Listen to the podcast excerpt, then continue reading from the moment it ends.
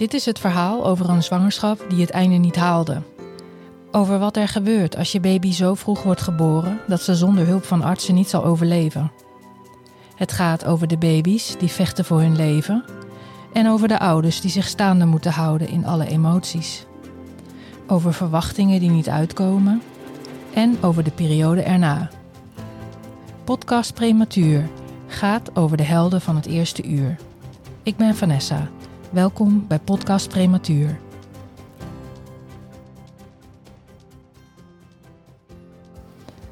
Uh, vandaag is Lidewij bij mij in de studio. Haar dochter Bente is op vier januari tweeduizend negen geboren met vierentwintig weken en vijf dagen in Salzburg, Oostenrijk. Wat aanvankelijk slechts bedoeld was een vakantie te worden, werd een maandenlang verblijf in een Oostenrijks ziekenhuis. Uh, Lidewij, welkom. Uh, kan je vertellen over je zwangerschap en je bevalling? Ja, zeker. Um, de zwangerschap ging uh, heel goed en probleemloos. Dus wij dachten rond de kerst, wij gaan nog lekker een uh, weekje met uh, familie en vrienden uh, naar Oostenrijk. En dat hebben we gedaan, heerlijk in een pension. We hebben daar ook oud en nieuw gevierd. Het uh, was hartstikke fijn. Ik had eigenlijk nergens last van in mijn zwangerschap. Uh, tot nieuwjaarsdag. En uh, toen ja, een klein beetje buikpijn en wat bloedverlies. Toch maar even de verloskundige in Nederland gebeld. Mm-hmm. En die zei, ja, ik kan je niet helemaal geruststellen. Dus ga gewoon even langs het ziekenhuis. Mm-hmm. En wij waren op vakantie uh, ook met mijn uh, schoonzusje en zwager. En mijn schoonzusje is arts. En zij dacht al te zien, ze heeft zelf ook al drie, toen drie kinderen, uh, had zij toen al. Ze dacht al te zien dat ik weeën had. Dus zij seinde ook de rest in van ja, zij moet echt zo snel mogelijk naar het ziekenhuis. En dat hebben we toen gedaan. Een plaatselijk ziekenhuis um, waar we aankwamen. En ja, op het moment dat ik daar met Niek, mijn man, door de gang liep, ja, werd het bloeden veel erger. Begon het echt te stromen. Zo. En um, ja, zijn we gelukkig meteen, uh, nou ja, alle toeters en bellen uh, werden we geholpen. Uh, en toen werd al heel snel duidelijk uh, dat ik drie centimeter ontsluiting had en dat uh, de baby al met haar voetjes in het geboortekanaal zat. Dus dat het heel snel aan het gaan was. Mm-hmm. Ja, en ik was toen um, vierentwintig weken en twee dagen zwanger. En in Oostenrijk is de termijn om baby's te helpen vierentwintig weken. In Nederland was dat toen nog zesentwintig weken. Dus ja, het is een bizar geluk geweest dat we daar in Oostenrijk waren. Ja, een wonder. Alleen we waren in een plaatselijk ziekenhuis en daar konden ze ons natuurlijk niet helpen. Mm. Dus nou ja, ze hebben toen heel duidelijk gezegd van nou ja, mevrouw, we moeten u vervoeren. Um, het kan niet meer met de helikopter, want het wordt al donker. Dan mogen we niet meer vliegen. Het is twee uur met de ziekenwagen. We weten niet of we het gaan redden. Dus als de baby binnenboord blijft, uh, ja, dan gaat het misschien lukken. En als, als de baby geboren wordt in de ambulance, ja, dan kunnen we niks voor, voor de baby doen. Dus toen zijn we uh, met loeiende sirenes naar Salzburg gebracht. Uh, het Landeskrankenhaus. En uh, ben ik daar opgenomen. Um, op de afdeling uh, natuurlijk meteen. Uh, nou ja, weeënremmers had ik al gekregen. Longrijping had ik al gekregen.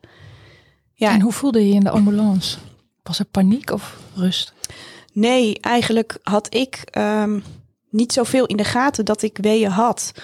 Dus ik weet nog dat er een arts naast me zat die om de vijf minuten vroeg, heeft u weer een wee, heeft u weer een wee? In het Duits natuurlijk. Mm. Want dan ging hij extra middelen toedienen. Hij had zo'n grote spuit in zijn borstzakje. Zo. En uh, ik zeg nou nee, ik denk het niet. Ja. Ik had het gewoon niet zo in de gaten. Ik had echt niet zoveel last. Mm. Dus ik dacht, ja, volgens mij gaat het wel goed. Maar ja, kennelijk was er toch van alles uh, bezig.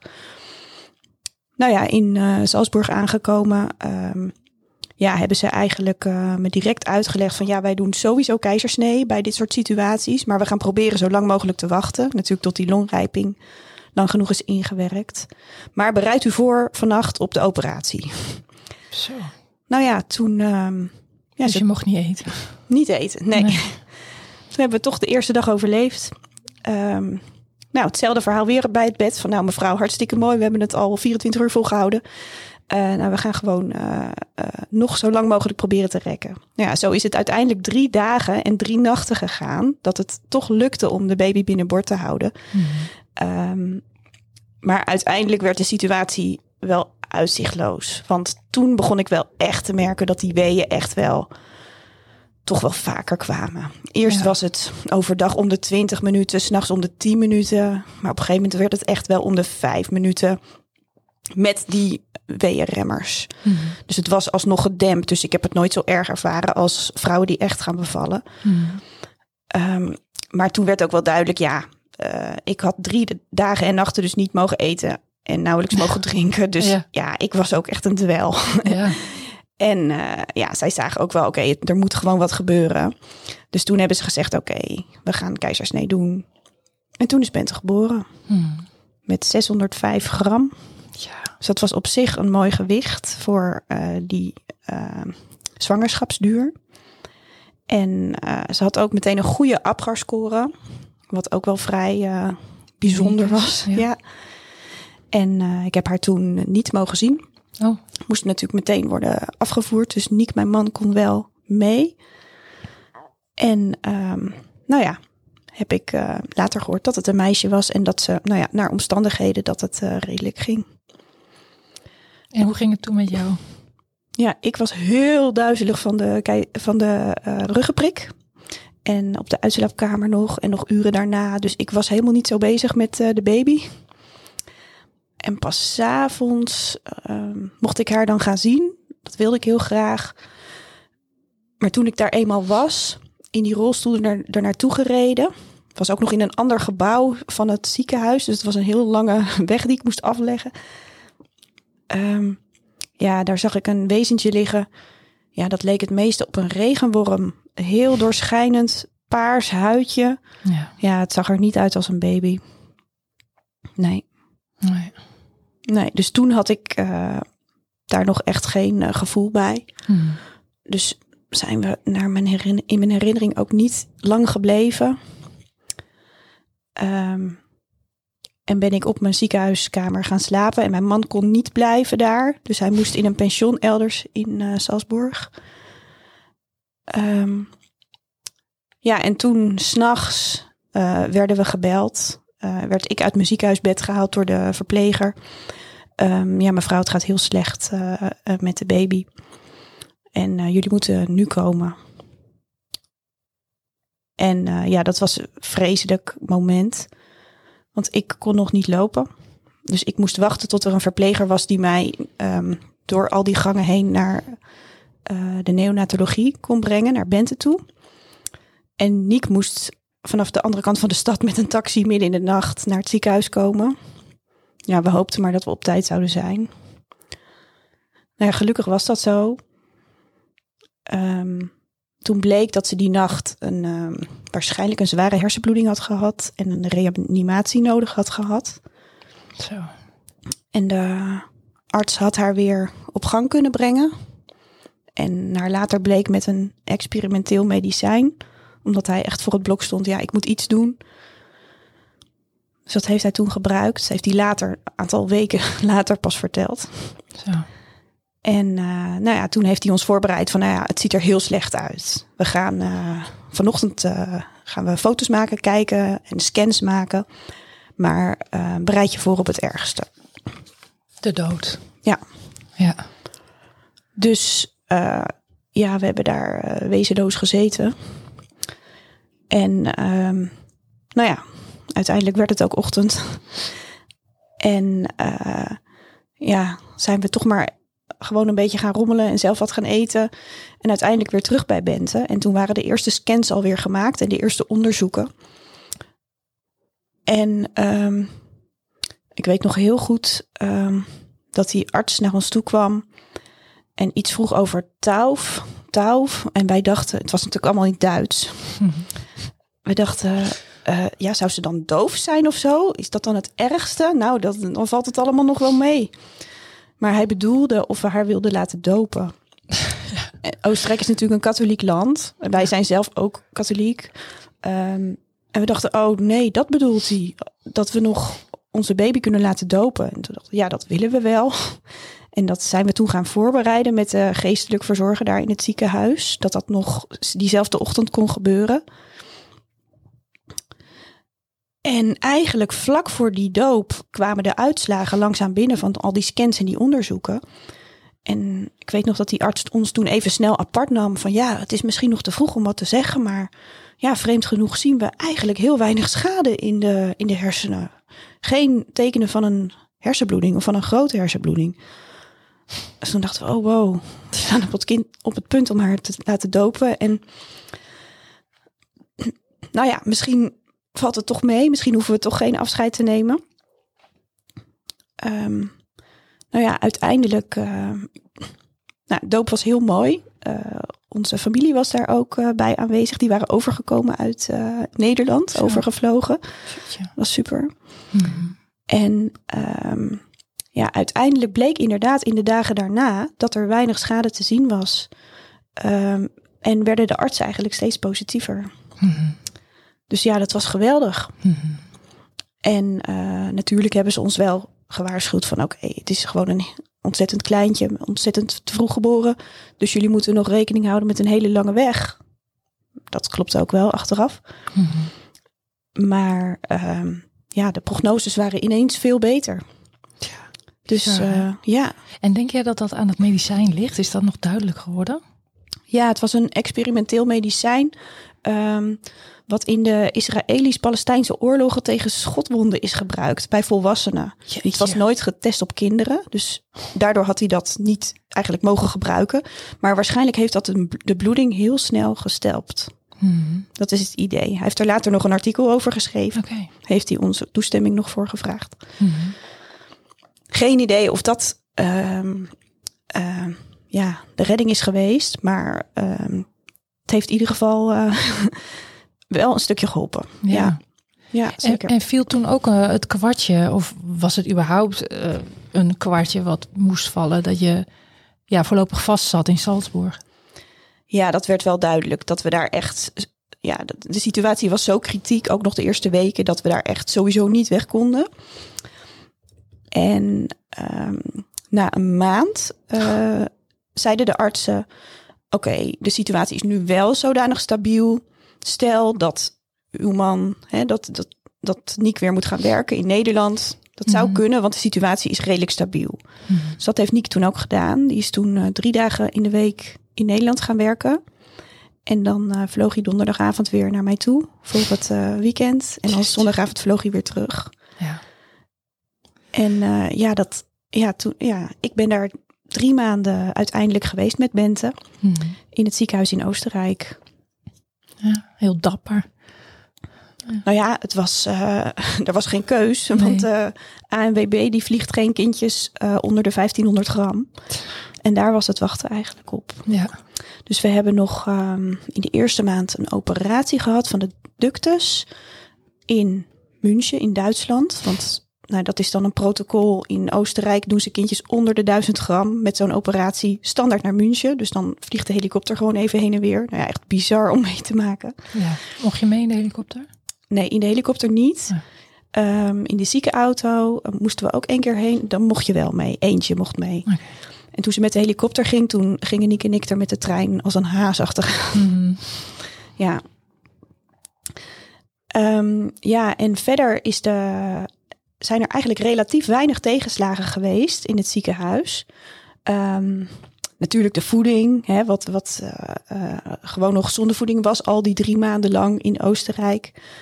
Um, ik heb gekolfd al die tijd uh, voor Bente. Um, uiteindelijk werden de ogen uh, natuurlijk een probleem. R O P, wat ja. ook al vaker in jouw podcast natuurlijk is uh, uh, genoemd... Mm-hmm.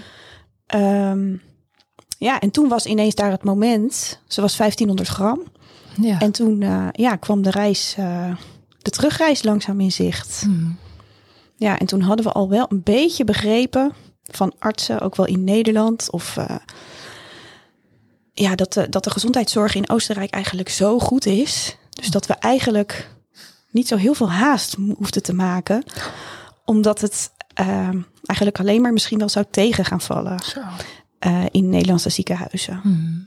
En dat verschil, dat was er ook echt wel. Ja, dus wij zijn heel blij en dankbaar met de drie maanden... die wij hebben gehad met Bente in het ziekenhuis in Salzburg. Hmm. Sowieso, omdat Oostenrijk dus een um, andere behandeltermijn heeft, met vierentwintig weken al. Mm-hmm. Maar ook omdat zij zo ontzettend gespecialiseerd zijn in het behandelen van uh, premature kindjes. En daar zo ontzettend veel um, aandacht en zorg en behandelmethodes, uh, experimenteel uh, ook um, uh, gebruiken. Mm-hmm.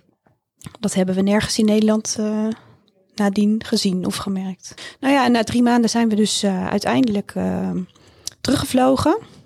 En waar kwamen jullie terecht? Welk ziekenhuis? Um, toen mochten we al naar een streekziekenhuis, Zo. omdat het ze toch redelijk goed uh, stabiel was. Mm-hmm. En dat werd uh, het Spaarne ziekenhuis in Hoofddorp. Mm-hmm. Um, ja, dat was inderdaad wel een heel groot verschil. Je hebt sowieso al de overgang van een N I C U naar een streekziekenhuis. Mm-hmm. En wij hadden dan nog de overgang van Oostenrijk naar Nederland daar ook ja. nog bij. Dus ja, het was um, inderdaad ineens vijftien kindjes uh, op drie of vier verpleegkundigen in plaats van één op één. Dat was wel eventjes schrikken. Hmm. En um, ja, dat was echt een, uh, een heftige maand, een pittige maand. Dus nog een maand daar gebleven, totdat uh, Bente goed genoeg kon ademen, zelfstandig kon ademen. Um, uiteindelijk in de laatste week dat de zonde er ook uit mocht, Uh, ze dus ook zelfstandig er flesjes ging drinken. Aan de borst drinken ging niet, maar flesjes ging redelijk. Hmm. Ja, en mochten we ineens uh, eind april naar huis. Een week na de uitgerekende datum uh, Zo. van Bente. Ja, ja. Dus toen was het thuis zonder slangen en toeters en bellen. Ja. En hoe ging het uh, tegen die tijd met jou? Hoe, wel, hoe was je redelijk fit? Hoe voelde je je? Ja, in Oostenrijk voelde ik me eigenlijk, uh, toen ik eenmaal was opgeknapt van de uh, bevalling, van de operatie, eigenlijk vrij snel weer fit. En ook met dank aan alle familie en vrienden die heel veel zijn overgevlogen en heel veel uh, bij ons hebben gegeten of eten hebben gemaakt. Mm. We logeerden al die tijd in het Ronald McDonald huis. En daar mochten we ja, ja. ook familie en vrienden ontvangen. Dus dat was echt super, uh, super fijn. Mm. Dus daar was ik wel echt in goede doen. Ja, de maand in uh, het Nederlandse ziekenhuis was wel echt pittig. Dat was heel uh, zwaar. Voor mij, voor ons allebei. Waardoor? Omdat het zo'n, uh, zo'n verschil was, zo'n tegenslag was voor ons. Dat de zorg zoveel minder Medisch. was. Ja. ja. ja. Dus dat, ja. daardoor maakte je zelf meer zorgen. Ja, ja, ja, wij moesten voor ons idee echt opkomen voor alles. Voor alle zorg voor Bente. Dat alles werd nagekeken. Nou ja, zoals wij het gewend waren. Mm. En ook zoals de artsen in Oostenrijk ons verzekerd hadden. Van zorg ervoor dat mensen om de drie dagen dat er ogen worden gecontroleerd. Ja, dan bleek dat dan in Nederland niet te kunnen. Want de oogarts had geen tijd. Of de verpleegkundige was een keer vergeten te druppelen. Uh, ja, dat de oogarts zei, ja dan kom ik niet als er niet gedruppeld is. Ja, daar gaan we niet mee akkoord natuurlijk. Dan, ja, als het precies op het moment van wel of niet opereren bij R O P is, hè, als net dat het kritieke moment is, ja, dan ga je daar als moeder gewoon uh, achteraan dat dat uh, wel gebeurt. Ja, het kan het verschil zijn tussen zien en blind worden. Juist, juist, mm. ja. Dus ja, dat soort gekkigheid en ook met voeding of, of verkeerde flesjes door de war gehaald van de borstvoeding. Nou ja, ja. vreselijk. Oh, wat, ja, dus ik was heel blij uh, dat we naar huis mogen, vooral dat we uit die situatie waren. Ja. Ja. Mm. ja. Ja, toen waren we thuis. Eindelijk thuis. Dan is alles goed, toch? ja, hè? Dat zeggen ze dan altijd. Nee, ja. nee, nee. Wij wisten ook wel. Dat is nog uh, uh, echt een lange weg. En um, dat bleek ook zo. We hebben thuis twee, drie maanden geworsteld met de flesjes en te kijken of het lukte om haar genoeg binnen te laten krijgen om te groeien. Maar ja, het zit echt niet in Bente's systeem om zelf te drinken en genoeg te drinken. Of vanaf het begin was dat zo lastig. Ja. Dus uiteindelijk, um, drie maanden nadat ze thuis was gekomen, um, ja, zag het ziekenhuis het ook van, ja, het is niet meer haalbaar. Dus ze moet echt een zonde, een neuszonde, kreeg ze toen weer. Hmm. En uh, ja, dat is natuurlijk aan de ene kant een achteruitgang. Maar aan de andere kant uh, geeft het ook een hoop rust. Omdat je dan van die zorgen af bent. Mm-hmm. En je gewoon kunt zeggen, oké, okay, eet je niet of drink je niet. Prima, neem het, uh, we geven het door de zonde. Dus dat was eigenlijk uh, ja, de enige optie. En dat was, uh, dat was oké. Okay. Maar goed, dan heb je wel meteen een, een medisch verhaal natuurlijk. Uh, dat je ook niet naar gewone kinderopvang kan. Ja. En uh, ja, alles uh, anders, anders wordt en uh, alles moet plannen. Uh, maar dat is een goede beslissing geweest, want uh, uh, in die tijd werd ook steeds meer duidelijk dat er medisch nog wel meer aan de hand was met Bente. En um, uh, ze bleek een nierprobleem te hebben bijvoorbeeld. Mm. En het zag er echt niet naar uit dat dat drinken of eten nog snel op gang zou komen. Of binnen een aantal maanden op gang zou komen. Dus het ziekenhuis raadde al snel aan van ja, overweeg een pechzonde te, te laten plaatsen. Dat is zo'n uh, permanente zonde in de buik. Direct gaat hij naar de maag. Dan ben je af van die vervelende neuszonde. Want dan zit je altijd met pleisters op het gezicht. Mm. En uh, ja, dat hebben we eigenlijk heel lang tegengehouden. Omdat we dachten, ach, dan, ja, dat kind, zo'n operatie en dan zo'n gat in de buik. En ja, misschien komt het wel goed binnen een paar weken. Ja, dat denk je dan nog. Mm. Maar ja, achteraf hebben we dat laten plaatsen, die pechzonde, toen ze anderhalf was. Nou, het is echt een hele goede beslissing geweest. Heel goed, omdat uh, uh, ja, het zoveel makkelijker was in uh, de omgang en de verzorging en het toedienen van uh, de zondevoeding. En inmiddels ook medicijnen, verschillende soorten medicijnen. Toen nog iets van vier of vijf keer per dag. Zo. Dus, voor de nieren? Ja, voor de nieren, maar ook voor de maag en de darmen. Oké. Okay. Was ook nodig. Dus toen dachten we van, oh, dit hadden we eigenlijk eerder moeten doen. Ja.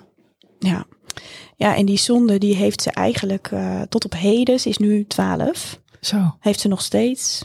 Ja, het blijkt eigenlijk uh, keer op keer, na iedere therapie, we hebben natuurlijk van alles geprobeerd. Maar dat als zo'n kleintje van jongs af aan, dat dat eten of drinken niet is gelukt of dat dat geen gewoonte is geworden. Mm. Ja, dat het super lastig is om dat um, nog aan te leren. En um, we hebben natuurlijk wel veel advies daarover gehad. Uh, van orthopedagogen, kinderarts, diëtisten, logopedist. Ze heeft aan de lopende band daar therapieën voor gehad. Zelfs E M D R heeft ze er ook voor gehad. Mm-hmm. Um, ja, eigenlijk allemaal zonder resultaat. En dat de uh, kinderarts ook zei, ja, eigenlijk is het wachten bij Bente op een uh, klik in haar hoofd. Dat ze zelf kan ka- gaan beslissen of bedenken van oké, okay, ik wil wel van die zondevoeding af. En ik, uh, ik wil wel zelf gaan eten. Nou ja, het is um, heel lang um, ja, stabiel gebleven. Dat Bente wel avondeten at, maar geen uh, ontbijt of geen lunch. Dat we dan v- zondevoeding gaven. Ja, en nu sinds Uh, Uh, drie maanden eigenlijk dat ze bij alle maaltijden iets eet. Dus dat ze sinds drie maanden nu zonder zondevoeding is. Dus ja, dat is echt top. Ja. Maar ja, dat geeft maar aan dat het, uh, ja, ook al hikten we er destijds zo tegenaan om die pechzonde te laten plaatsen, mm-hmm, dat het zijn nut wel heeft bewezen twaalf jaar lang. Mm-hmm. Ja. Dus dat we daar achteraf wel heel blij mee zijn. Denk je dat die klik nu is gekomen dan? Ja, we hebben het idee van wel. Ja, Bente begint steeds meer na te denken over zichzelf. En over dat ze hetzelfde wil zijn als anderen. Mm-hmm. En over haar, uh, ook hetzelfde als haar twee zusjes. Want ze heeft daarna nog twee zusjes gekregen. Mm. Um, en ze kan nu, lijkt het, steeds meer bedenken van oké, okay, als ik dat dan wil, ja, dan moet ik dus echt ook 's ochtends en tussen de middag wat gaan eten. Mm. En uh, ja, het is echt niet dat dat eten nu makkelijk gaat of zo. Want ze eet bijvoorbeeld alleen warm eten. Dus gebakken aardappels met mayonaise. Mm-hmm. Of gekookte pasta met geraspte kaas. Ja. Dat soort dingen. Mm-hmm. Maar ze eet. Ja. En het is vooralsnog voldoende om te blijven groeien. Mm-hmm. Dus de diëtist houdt dat natuurlijk heel goed in de gaten. Ja. De kinderarts ook. En uh, ja, het lijkt inderdaad dat dat... Uh, dat het kwartje nu gevallen is. Mm. Ja. En jij hebt nou een redelijk oud prematuurtje, hè, vergeleken ja. met de andere gasten. En wat zou je zeggen over zo, zo globaal over het verloop sinds thuiskomst, zeg maar? Ja, ja. Nou, wat, wat wij ons uh, niet hadden beseft, um, is dat, dat we eigenlijk nog heel lang hulp nodig hadden en nog steeds hulp nodig hebben van professionals. Hmm. En dan uh, bijvoorbeeld denk ik aan fysiotherapie. Dat heeft Bente um, eigenlijk vanaf haar ziekenhuistijd um, ja, tot nu toe. Ze heeft nu nog steeds fysiotherapie om de week of soms zelfs iedere week. Hmm. Um, vanwege krachtverlies? Of, uh... Nee, vanwege afwijkende motorische ontwikkeling. Ja. Um, zij is bijvoorbeeld pas gaan lopen toen ze vijf was. Ja, oh, ja. Ze kon dat eerder helemaal niet. Mm-hmm. Um, uh, fietsen bijvoorbeeld doet ze op een driewieler. Ze kan mm-hmm. niet op een tweewieler fietsen. Um, vanwege ja, evenwichtsproblemen. Um, dus haar motoriek is echt afwijkend. Um, ja, en hoe dat dan komt... Ja. Ja, is dat onderzocht? Of? Ja, het is een beetje nog steeds uh, een twijfelverhaal. Ze zijn nog steeds uh, aan het onderzoeken, ook met D N A-onderzoek. Had Bente al in aanleg een D N A-afwijking? En heeft ze daardoor, is ze daardoor te vroeg geboren en heeft ze al deze dingen? Of is Bente te vroeg geboren en heeft ze daardoor al deze problemen? Mm-hmm. Want het zijn inderdaad motorische problemen. Uh, het zijn nierproblemen. Het zijn eetproblemen. Nou ja, en ook een stukje um, uh, ja, in de, de planning en de organisatie uh, in haar hoofd. Wat heel lastig is voor haar, dat stukje. En dat komt natuurlijk steeds meer. Ja, dat wordt steeds meer duidelijk nu ze ouder is. Mm-hmm. Nu ze langer al op school zit. Um, ja, komt dat steeds meer naar boven. Mm-hmm. Dus het is eigenlijk ja, een pakket van symptomen... waarvan ze nog steeds aan het onderzoeken zijn... of het misschien tot een bepaald syndroom hoort. Ja, ik, ik, ik ben niet thuis in deze materie... maar ik zou toch denken dat je daar niet jaren voor nodig hebt... om tot een antwoord te komen. Of weet jij een beetje hoe dat in elkaar zit dan? Ja, de klinisch geneticus heeft ons dat uitgelegd. Uh, ze zijn al vanaf dat ze drie is hiernaar aan het zoeken. En het blijkt dat die ontwikkelingen uh, zo ontzettend snel gaan bij de klinisch geneticus... Um, dat er steeds nieuwe stukjes D N A worden ontdekt waarin een defect kan zitten. Dat het de, de, de moeite loont om iedere twee, drie jaar opnieuw te gaan kijken... of er weer nieuwe ontwikkelingen zijn waardoor ze wel uh, een diagnose kunnen vaststellen.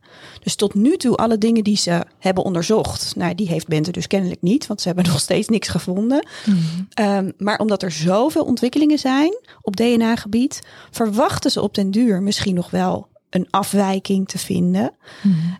Um, ja, die wel bij Bente past. En dat er dan een verklaring is voor haar problemen... Mm-hmm. en haar vroeggeboorte. Mm-hmm. Maar puur het feit dat jullie zijn doorverwezen naar een geneticus... geeft al aan dat de kinderarts het vermoeden heeft dat er wel meer speelt. Ja, nou, de kinderarts zit ook nog steeds eigenlijk op de wip. Die zit ook vijftig vijftig. Um, okay.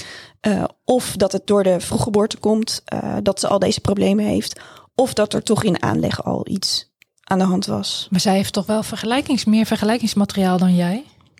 Ja, ja. Maar ondanks dat, ja, ook deze nierproblemen, die komen gewoon veel vaker voor. En bij prematuren bedoel je?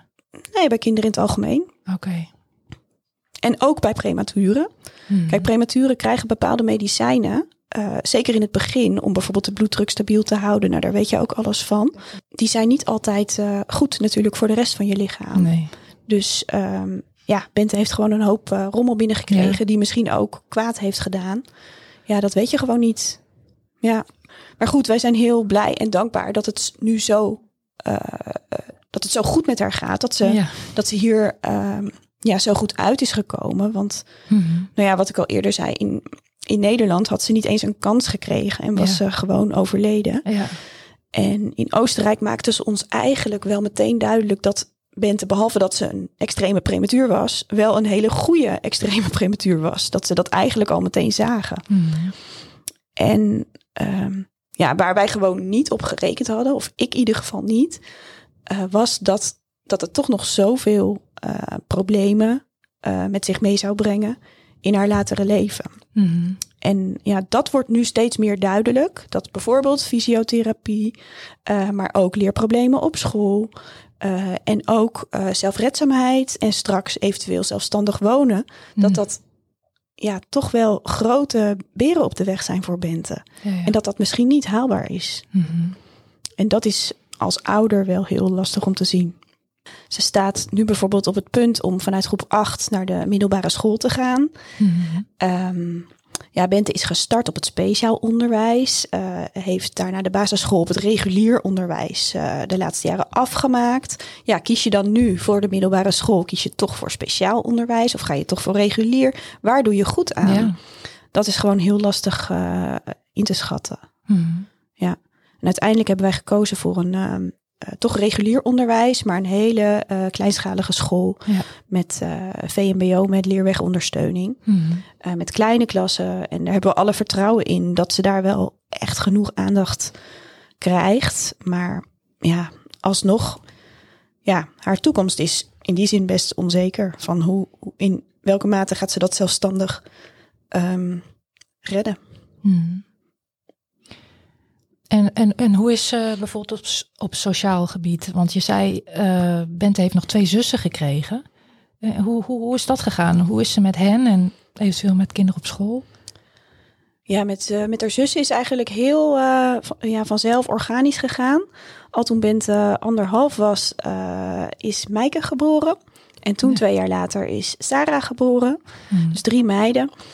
En um, ja, die zijn gewoon, omdat er zo weinig leeftijdsverschil tussen zit... Mm. zijn ze uh, ja, gewoon met elkaar opgegroeid en hebben ze altijd heel veel samen gespeeld. Mm. Dus um, ja, spelen en fantasiespel, dat is echt Bente's ding. Dus dat Kijk. is heel fijn. Um, ja, ook op school is dat uh, zeker in de beginjaren heel goed gegaan. Um, de laatste jaren merken we sociaal wat meer problemen. Um, omdat Bente... Um, ja... Uh, zij is een hele stevige persoonlijkheid die heel erg weet wat ze zelf wil en dat ook heel erg duidelijk kan maken aan anderen. Mm. En, en kan ook heel bepalend zijn naar anderen, wat anderen natuurlijk niet leuk vinden. Mm. En daarbij kan Bente fascinaties hebben, uh, obsessies, waar ze helemaal um, ja, in doordraait, zeg maar. Um, wat natuurlijk niet leuk is voor andere kinderen als het altijd over hetzelfde gaat. En dat, dat is wel een beetje Bente's verhaal. Mm. Dus er zijn wel issues op sociaal gebied... Uh, waar we nu ook steeds meer um, ja, achterkomen dat er ja, toch problemen zijn. En waar we ook nou ja, hulp, therapie, allerlei inzet uh, voor hebben gepleegd... in de afgelopen jaren en nog steeds. Mm. En toen je besloot om na Bente nog een keer ja, zwanger te willen worden... of dat die wens er was, um, was je niet bang voor... ja. Een herhaling, dus op nog een vroege geboorte. Ja, zeker. Daar waren we zeker bang voor. Omdat we wel hadden begrepen dat die kans uh, groter was. Um, maar onze wens voor een gezin, een groter gezin... was toch zo groot dat we dat, die gok graag wilden wagen. Maar wel meteen heel goed medische adviezen inwinnen... van ja, wat is dan uh, uh, een mogelijkheid voor behandeling, al preventief... Mm. Um, dus zodra ik van Meike, onze tweede dochter, uh, zwanger was... Uh, zijn we meteen bij twee verschillende ziekenhuizen... Uh, bij een gynaecoloog informatie gaan ophalen... van ja, dit is onze casus en uh, wat stellen jullie voor? Um, nou, daar uh, bleek twee verschillende ziekenhuizen ook heel anders over te denken. Uh, uiteindelijk hebben wij uh, de behandeling gekozen die ja, het beste voelde. En dat was dan de plaatsing van een uh, cerclage bij twaalf of dertien weken, meen ik... Mm-hmm. Um, in combinatie met veel controles, heel veel controles en heel veel echo's. Um, Progesteron? Nee, nee, nee, niet. Nee, dat was die andere behandeling inderdaad, waar we ja, niet voor hebben okay. gekozen. Ja, en um, ja, dat is uh, wonderwel goed gegaan, de tweede keer. Mooi. En dan beslissen ze wel om uh, de, uh, wel een keizersnee te doen, want je mag niet bevallen, uh, niet meer natuurlijk bevallen, omdat het kans op scheuren van de baarmoeder heel groot is als je een premature keizersnee hebt gehad.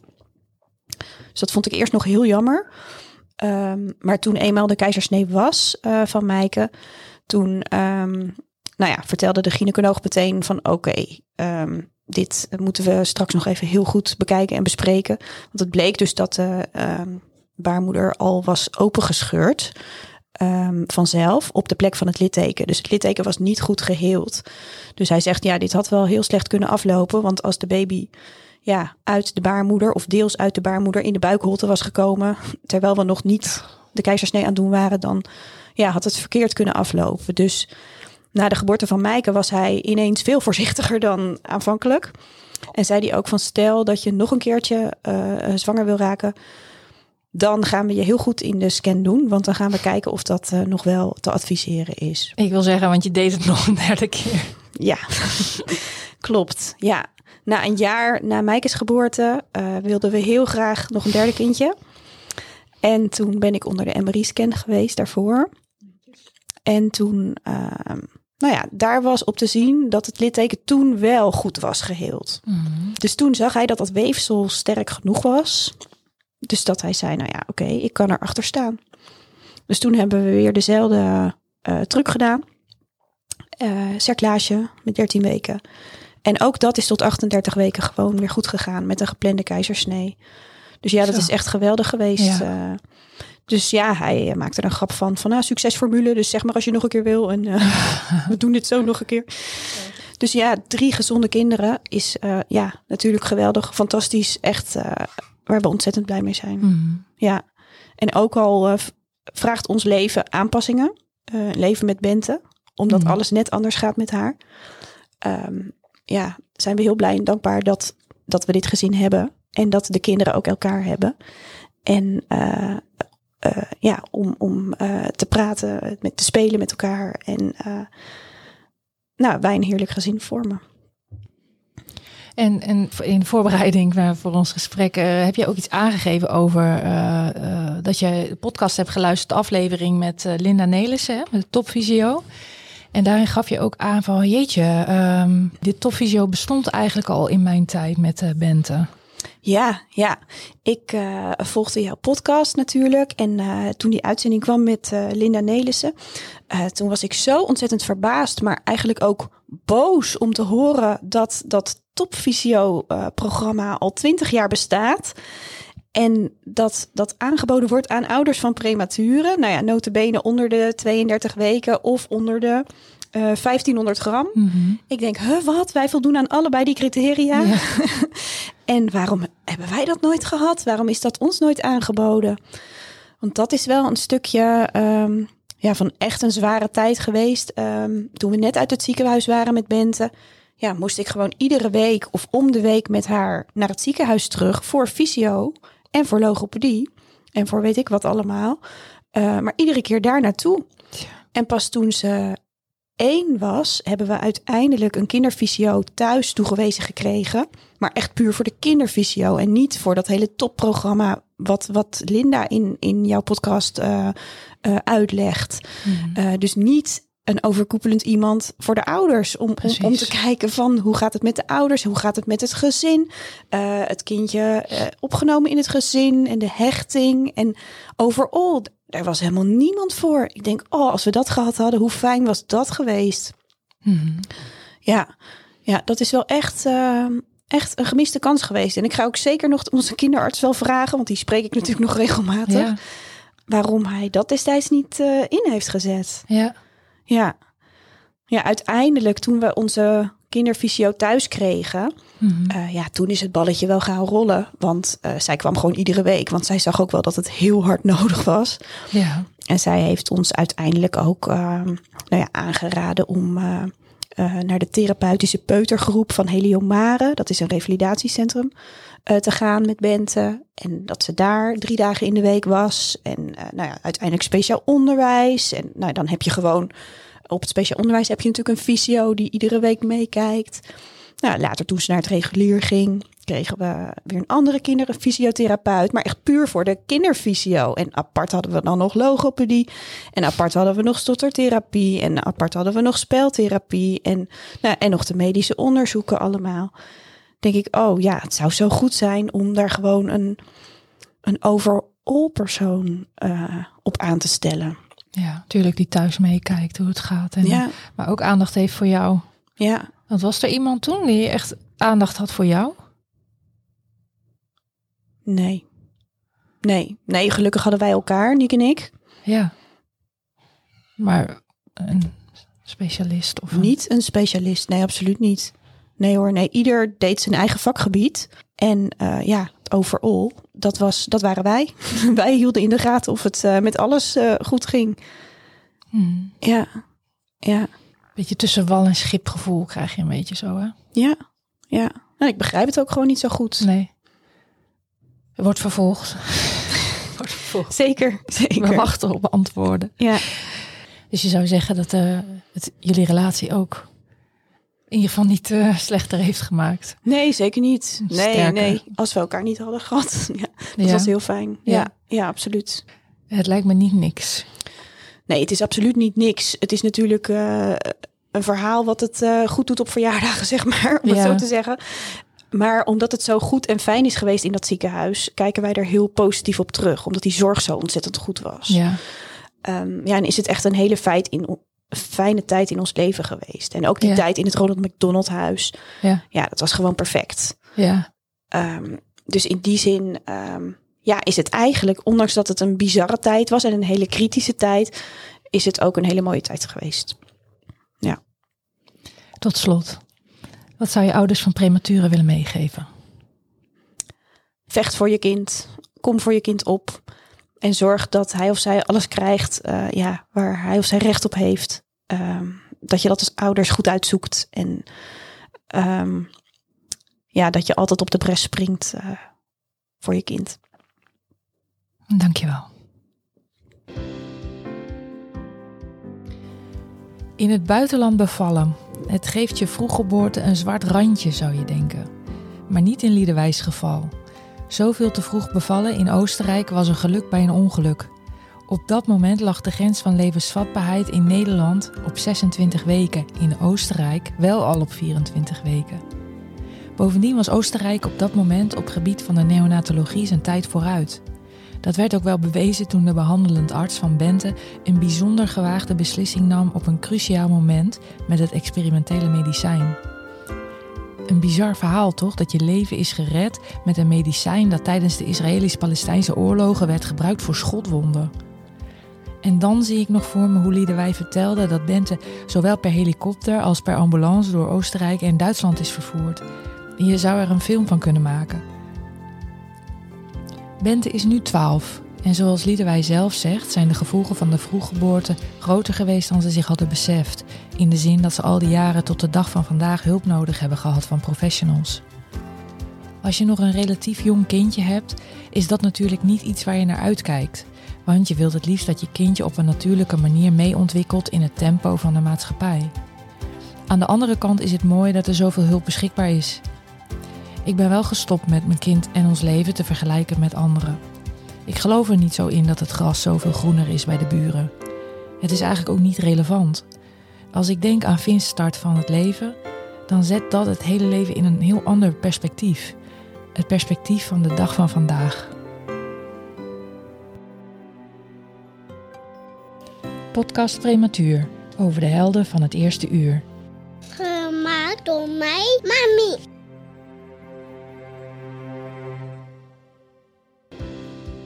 Leuk dat je hebt geluisterd naar deze podcast. Ik weet niet of je zelf moeder of vader bent van een prematuur of op een andere manier betrokken bent. Maar heb je iets aan deze aflevering gehad? Iets geleerd, iets herkend? En denk je dat anderen het ook waardevol zullen vinden? Laat het hen dan weten. Dat geldt natuurlijk ook voor de prematuurpopjes die we maken. Een belangrijk deel van de popjes doneren we namelijk aan het Ronald McDonald Kinderfonds. Wij wilden al vanaf het moment dat we thuis kwamen met Vince iets terugdoen voor dit geweldige fonds. En nu kan iedereen zich daarbij aansluiten door bij ons een op maat met de hand gehaakt geboortepopje van je eigen kindje te bestellen. Ik denk een heel waardevol cadeau om vooral niet te vergeten hoe klein je kleintje het leven startte. Kijk voor meer info even op de website podcast prematuur punt n l. Alvast bedankt en natuurlijk hoop ik dat je volgende week weer luistert naar een nieuwe aflevering van Podcast Prematuur.